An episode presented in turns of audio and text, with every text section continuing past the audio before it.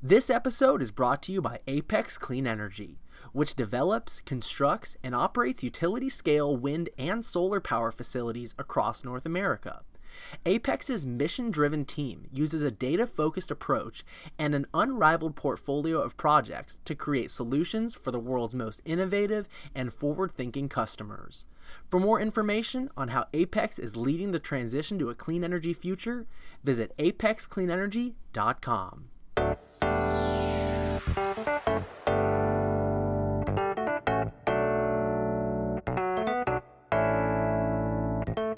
Hello, and welcome to the Squeaky Clean Energy Podcast, brought to you by North Carolina Sustainable Energy Association. I'm your host, Ben Stockdale.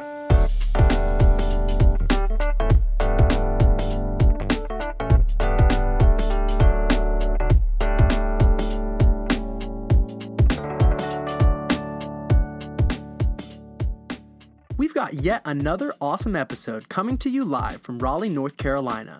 I'm sitting down with one of the strongest voices for wind energy in the country, Katharine Kollins.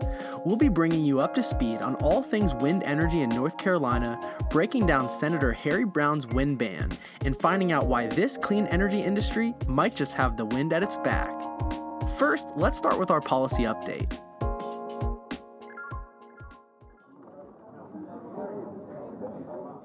At the end of May, the North Carolina Senate unveiled and passed its 2019 2020 budget. This chamber's budget is definitely less encouraging for clean energy than the NC House budget. The House budget, which was released in the beginning of May, included full funding of all three of North Carolina's energy centers, did not include an electric vehicle fee increase, and also included a $300,000 study of North Carolina's offshore wind supply chain and port infrastructure potential for North Carolina's emerging wind industry. More on North Carolina's offshore wind potential later in the show. The Senate budget includes a fee increase for electric vehicles from $130 to $230 and creates a brand new fee for plug in hybrids at $115. This is all despite a report from the NC Clean Energy Technology Center commissioned by the North Carolina Policy Collaboratory demonstrating that EV drivers are already paying more than their fair share of the gas tax. The Senate budget actually defunds the NC Clean Energy Technology Center, which for the last 30 years has worked closely with partners in government, industry, academia, and the nonprofit community to assist the clean tech industry in North Carolina. The Senate budget also defunds the Center for Energy Research and Technology at NCA&T, but maintains funding for Appalachian State's Appalachian Energy Center. We continue to have a close watch on Senate Bill 559, Duke's rate hike bill that includes the multi year rate plans that allowed the utility in Virginia to over earn more than $1 billion since 2015. It is yet to move in the House. For more on Senate Bill 559, take a listen to episode 1 of Squeaky Clean, where we get down in the weeds on this bad legislation. Another bad bill we are tracking is Senator Harry Brown's wind ban. Senate Bill 377, which saw movement and major changes this week. As we had expected, Senator Brown brought this bill back to life after it didn't make the May 9th crossover date by introducing an amendment. I'm taking you inside the Senate Finance Committee meeting where the changes were made. Let's go ahead and get started. Welcome to Senate Finance. We're glad you're here this, this afternoon. Let's see what Senator Harry Brown has to say about his amendment. Uh, Thank you, Mr. Chairman. Uh, Basically, what the bill, uh, the amendment does is raises the fee from thirty-five hundred dollars to four thousand dollars. And uh, instead of a full moratorium, it reduces the moratorium to three years. That's right. So Senator Brown's amendment has added a permitting fee increase so that it can move despite not making crossover. And the permanent ban on wind energy projects was replaced with a three year moratorium. However, in this same meeting, Senator Jim Perry, a co sponsor on the bill, said the following Our ultimate goal on this bill is to not have a moratorium. We want to. So, on one hand, you have a fresh amendment from Senator Brown that would create a three year moratorium. And in the same meeting, you have Senator Perry saying that their intention is to have no moratorium. The bill passed the Finance Committee and moved into Senate rules the next day. One bill on the uh, agenda this morning Bill 377. Uh, no In Senate rules, no changes were made to the legislation, which means that the three year moratorium stands in the bill. All in favor, please say aye. Aye. Opposed, no. No. Motion carried. Thank you. Um, the meeting is adjourned.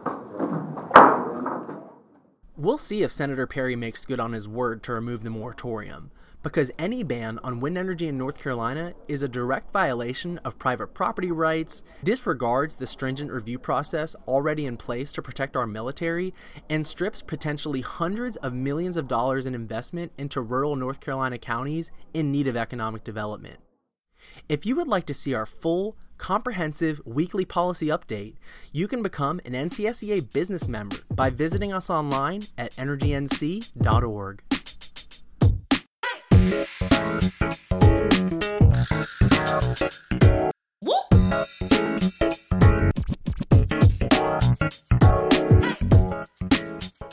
Our guest today has been with the Southeastern Wind Coalition as its president since October 2015. She manages programming and operations across 11 states, working with a wide variety of stakeholders to promote land based and offshore wind, wind imports, and the region's supply chain assets. Her experience in the wind industry includes working in finance for Boston-based developer First Wind, consulting with Vestas R&D to formulate a federal grant funding strategy, and a role as business development manager for the Wind Alliance. She has also worked in other renewable energy capacities as an analyst at the Duke University Nicholas Institute and authoring a paper on third-party PPA financing of solar systems for the National Renewable Energy Laboratory.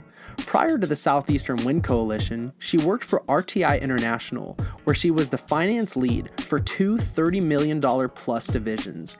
In her role at RTI, she led the creation and startup of a new business segment that allowed RTI to win over $30 million in new work during its first year. She's a graduate of Duke University's Fuqua School of Business and Nicholas School of the Environment, where she earned her MBA and Master of Environmental Management with a concentration in energy. Friends of the pod, give it up for today's guest, Katharine Kollins. Katharine, welcome to the show. Thanks for having me, Ben. I'm excited to be here. Yeah, definitely. Well, we are so glad to have you on the show. Katharine, can you tell us a little bit about the Southeastern Wind Coalition? I'd be happy to. So, the Southeastern Wind Coalition is a 501c3 nonprofit, meaning we are dedicated to education and outreach on wind energy issues across our 11 state footprint. We cover the states of Virginia down to Florida and over to Louisiana, plus everything in between. That said, we spend a lot of our time in the coastal states where there is a whole lot more happening on the wind front. I love wind energy. I think it's really cool. What do you think is the coolest thing about wind energy, Katharine? I think the coolest thing about wind energy is just how much clean electricity you can generate on such a small footprint. One of the greatest things about wind energy is you can build a tower. It takes up space in the air, but not on the ground. So farmers can continue to farm, livestock can continue to graze, and uses of that land can continue in the capacity in which they were before the wind farm was there. How close can you get to the base of the wind turbine before you have to stop farming? You can actually farm right up to the base. So they'll put a pad of concrete around the base of the turbine that's probably takes up about a quarter of an acre. Um, and right up to that, you can farm.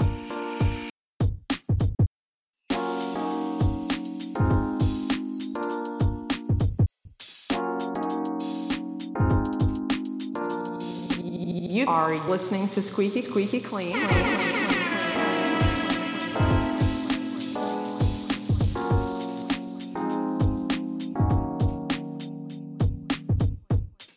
At the same time, there were solar panels in the White House. You had an experimental wind turbine in Boone called Mod 1 that was built by General Electric as part of a contract with NASA. It was the first wind turbine in the world to produce 2 megawatts. It was GE's first wind turbine. Now they have over 40,000.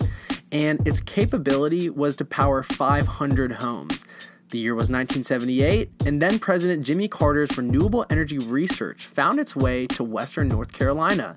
And this way, North Carolina was an early leader on wind energy. Katharine, can you bring us up to wind speed on what happened in North Carolina since these experimental days? And please excuse my bad humor. I wish that I was able to produce bad humor. Um, it's beyond me. So a lot has happened since then. In 1980, I will start with 1984 when North Carolina passed what is commonly referred to as the Ridge Law. The Ridge Law prohibits any building of towers, structures taller than 40 feet across North Carolina's mountain footprint. And, and what was the impetus for that? The impetus for that was a condo building on, I believe it's called Sugar Mountain. Yes, I'm familiar with a it. A concrete structure that I have viewed from afar. It, it, it is certainly an eyesore and sticks out, and I can understand why the lawmakers at that time felt that they really needed to do what they could to protect the views that people drive from all over the place and fly to the North Carolina mountains. Do you think that prohibiting wind was an unintended consequence, or is this something that was part of the conversation at that time? I do think it was an unintended consequence. And in fact, the law explicitly exempts windmills.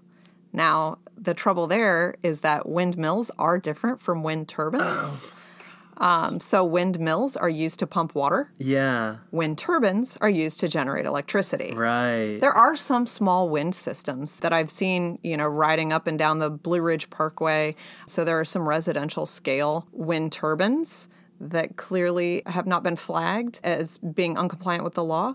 The ban was put in place to prevent these really large structures. But back at that time, obviously there was this one turbine in Boone, but I think for the most part, it really was intended to prohibit giant, ugly buildings.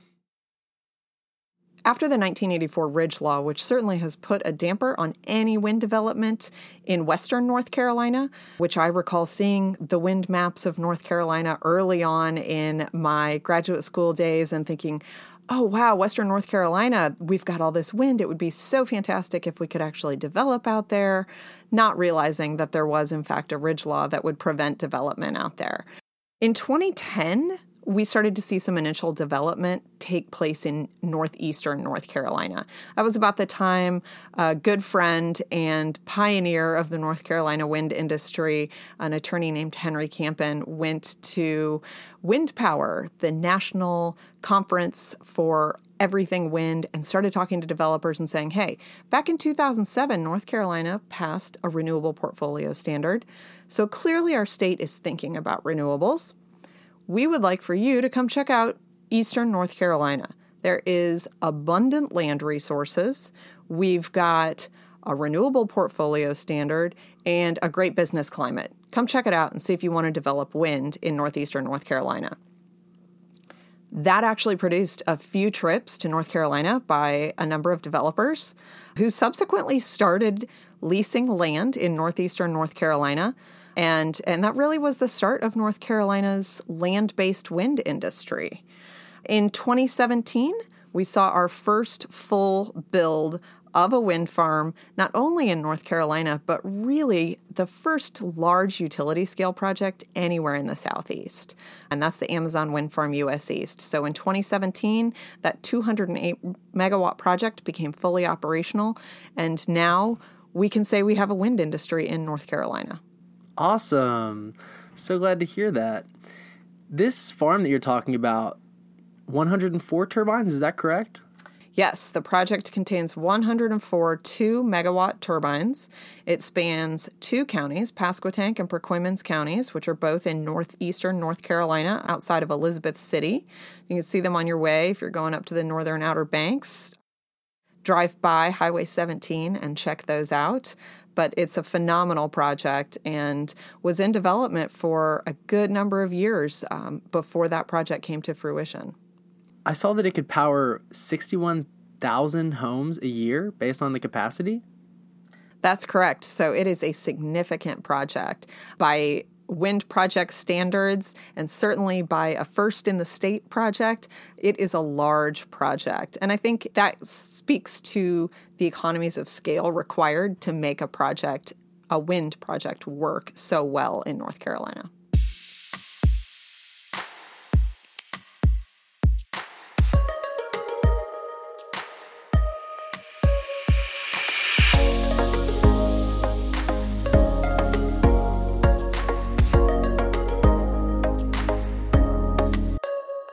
Senator Harry Brown's wind ban would block all new wind projects in either wholly or in part 66 of North Carolina's 100 counties.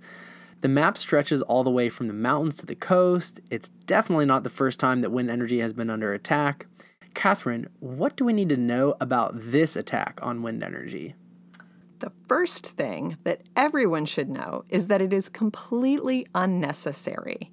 The military has in existence a robust, strong process to vet every single wind farm. The Department of Defense Siting Clearinghouse. Their job is to collect the people, information, and knowledge from every single base around a project that could possibly be affected. So the clearinghouse, hence its name, brings all of these important stakeholders to the table to look at any impact that a wind farm may have on their operations. Then, if there are potential forecasted impacts, those impacts can often be mitigated. So, impacts come in the form of either radar interference or flight path interference. And especially when it comes to radar interference, oftentimes it can be a matter of upgrading a radar system, which these wind farms often pay for. You can upgrade the radar systems. You can potentially move where certain turbines are located so as to avoid flight paths. Or sometimes turbines are just removed and the size of the wind project is changed or the location is changed in order to ensure that every military base can continue their training and operations and that wind farms do not become a negative impact on the military. So, what you're saying is that wind and the military coexist peacefully? Wind and the military absolutely coexist peacefully. And when we have legislators who are working so hard to ban these things, we're talking about infringing on private property rights.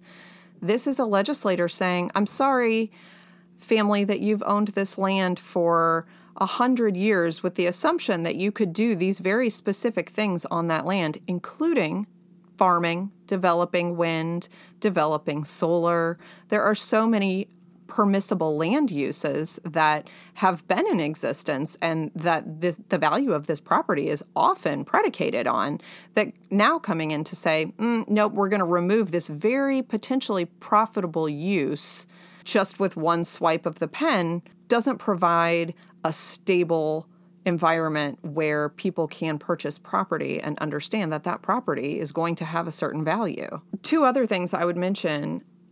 First is that removing the opportunity for counties and landowners to develop wind on their land completely removes one of the largest economic development opportunities that is available to rural counties in eastern North Carolina. These counties are some of the most impoverished counties across the state, and wind is one of the only economic development opportunities presented to these counties that don't otherwise have large manufacturers or new educational opportunities banging down their doors asking if they can come to their county and invest in their county. And here you've got a fantastic industry that is a good neighbor, that is a good corporate citizen knocking on the door and saying, Can we invest a few hundred million dollars in your county? Can we become your largest taxpayer? Can we employ the people who live in your county at incredible wages? And you have just a few lawmakers who do not want to allow that to happen.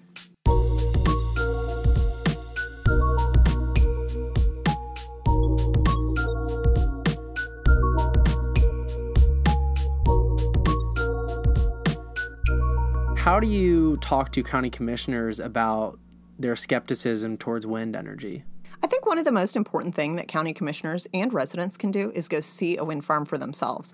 And the Amazon Wind Farm US East has given us the opportunity now to be able to say, go get in the car, drive, and actually go look at these things for yourself. I think once people see them, they understand that they weren't nearly as mystifying and scary as somebody may have made them out to be These projects truly work well with the farming communities.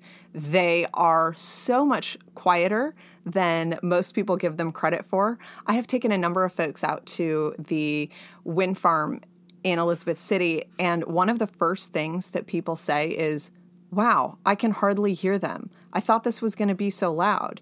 You can use a normal speaking voice under a wind turbine, directly under a wind turbine.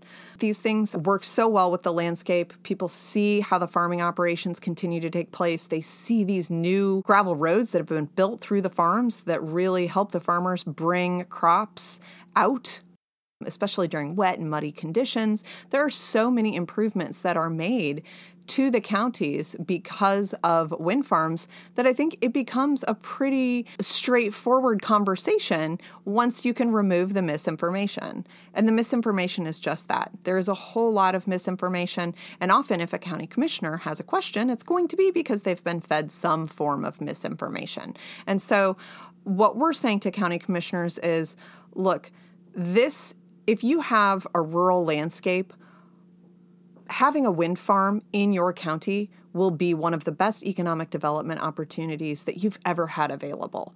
You have landowner payments. Uh, the Amazon wind farm pays over $600,000 a year to the farmers who own that land. That's every single year, regardless of what they're making on their farm, they are bringing that money in. So it's a stable, steady form of income. You have tax payments. These are county property tax payments, where wind farms are very often the largest taxpayer in the counties in which they're located. And then lastly, you have jobs. These things provide good paying jobs that the Amazon wind farm has 17 full time employees with an average salary of over $80,000 a year. And most of these jobs do not require a four year degree. A wind technician can get a two year degree uh, and come onto these wind farms making a wage that allows them to support a family. That's awesome. And talking about misinformation, let's take a listen to President Trump's recent comments about wind energy.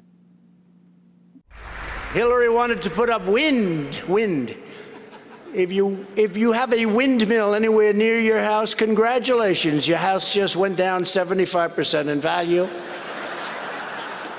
and they say the noise causes cancer. You told me that one, okay?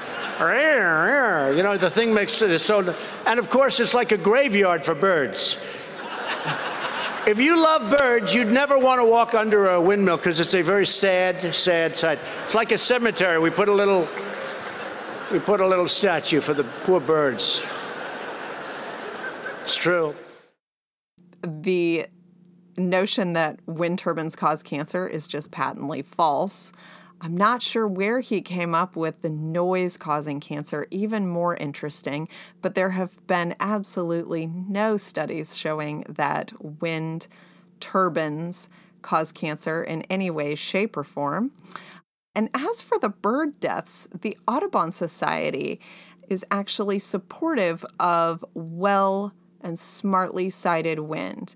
Now, when I say smartly sited, wind developers go through a rigorous process prior to development where they are doing all kinds of avian and bat studies to ensure that the placement, the siting of the project is not going to be in a migratory bird pathway is not going to be near sensitive bat populations. If a wind turbine is sited in an area that is bordering those types of sensitive avian populations, there are so many new technologies that are automated to tell a wind turbine stop spinning. There are birds in the area, or sometimes the developers will shut the turbines off at night if there are bat populations flying through. A whole host of, of really innovative technologies now that have allowed turbines to sense when birds or bats are in the area. I think a lot of people know this by now, but clearly not enough.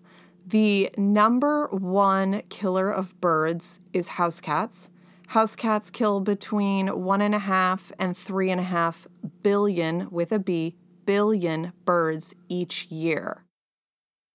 wind turbines are estimated to be responsible for around two to 300,000 bird deaths a year. Tall buildings, towers, those types of structures are responsible for millions of bird deaths each year. So, when we really put those things in perspective, the way that Audubon looks at it is that climate change is truly the most important existential threat to birds for the next hundred years. That the most important thing we can be doing right now is anything that reasonably mitigates climate change. Squeaky clean. Katharine, what's on your policy wish list for wind?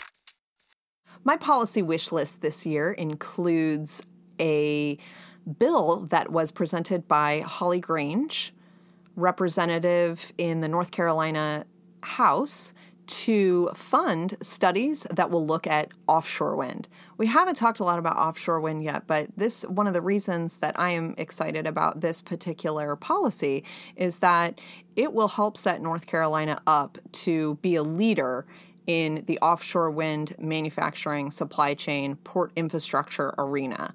This bill provides $300,000 for the state to look at our current port infrastructure and how that can be best used in the offshore wind space, as well as look at the supply chain that exists in our state and how that supply chain will be best positioned to provide parts, components, and be scaled up for the offshore wind supply chain coming to the eastern U.S. So, yeah, the National Renewable Energy Laboratory found that North Carolina had the largest resource potential of any state on the East Coast with 297 gigawatts of offshore wind capacity. What do you think the future looks like for offshore wind in North Carolina? I think that the medium to long term future for offshore wind in North Carolina is very bright. What we're going to see is a strong build out of offshore wind in the Northeast first. Uh, we've got northeastern states with commitments of 20 to 30 gigawatts of offshore wind. It makes a lot of sense up there. They've got high power prices, they have very limited land in which they can develop wind, land based wind, solar facilities, and their load centers are right on the coast. So you think about New York City, and you're not really going to be able to site a land based wind project in close proximity to the city. However, an offshore wind project makes so much sense. So you've got New York with a uh, with a commitment to 9,000 megawatts of offshore wind development. Massachusetts, Connecticut, Rhode Island, so many states in the Northeast making strong and solid commitments through policy as well as voices of support from state legislatures, from state, um, from governors, etc. So, offshore wind development will really take hold in the Northeast. We expect prices to come down dramatically because right now there is no supply chain in the US. All of the components, much of the expertise comes from Europe. So, as the US is able to develop more and more offshore wind, and those northeastern states really take a leadership role in that development, we are going to see all of that expertise come to the US, be developed in the US, and live in the US. We expect a solid manufacturing supply chain to produce nacelles, towers, blades, all up and down the East Coast. With a pipeline of 20 to 30 gigawatts, it really justifies bringing those supply chain companies to the US. And that's what we've heard from the equipment manufacturers over and over is you give us a solid pipeline, we will bring these facilities to the US because it's on the eastern coast, we expect those facilities to be located on the eastern coast, and we expect to see prices come down dramatically.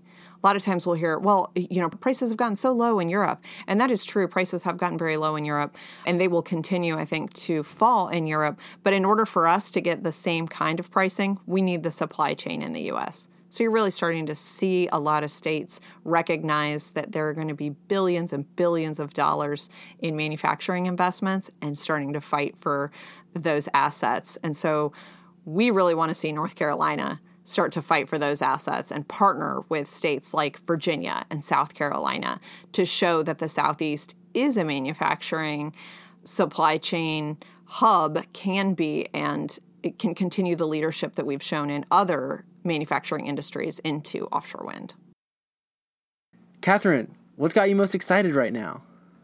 I am most excited about offshore wind right now. I really see that as the next step for the Southeast because there is so much momentum in the Northeast and because offshore wind does come with the economic development that is the offshore wind supply chain. So, billions of dollars of manufacturing investments. These components that are used in offshore wind turbines are far too large to be manufactured inland. They cannot be transported on land. So, they must be manufactured on the water and then transported on the water, which means ports. This is where port infrastructure comes in. The only place that these things can be manufactured is in the ports. So we've got to start figuring out how we are going to attract portions of the supply chain, manufacture these massive components, and ship them up and down the East Coast to build gigawatts of offshore wind. How does an offshore wind farm compare in size to a land based wind farm? One offshore wind farm has been developed in the US to date, and that is called the Block Island Wind Farm. It's just three miles off the coast of a small vacation island off the coast of Rhode Island called Block Island. That project has five five megawatt turbines. So it is very small, but I would call that almost a pilot project for the US. The size of the projects that we're talking about are hundreds of megawatts. You really need economies of scale to make offshore wind cost effective. So when we're looking at projects now, they're starting in the 200 megawatt range. But again, if you look at what's being developed in Europe, that's pretty small. Like we're really going to start to see these projects bump up into the 800 megawatt range. That's when you can really bring the prices down. And that is what gets utilities and customers and regulators excited about offshore wind. Okay, Katharine. Well, that looks like the end of our conversation. You can find the Southeastern Wind Coalition on Twitter at SE. That's S E W I N D C O. Katharine, besides the Southeastern Wind Coalition, who's the one person or group everyone listening to this show needs to go follow on Twitter? I wish I were more adept with Twitter. But I have finally come around to the 21st century and started listening to podcasts, there you especially when I travel. I save them up and I'm really excited to start listening to Squeaky Clean. Um, it's already in my queue.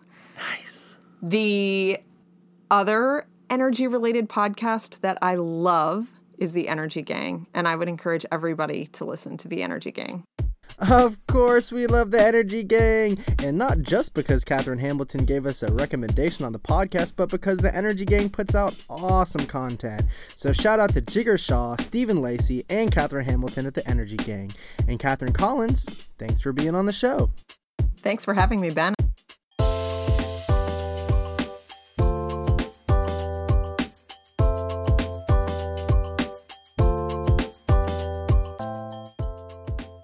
Okay, squeaky clean listeners, NCSEA needs your help to make this podcast even better.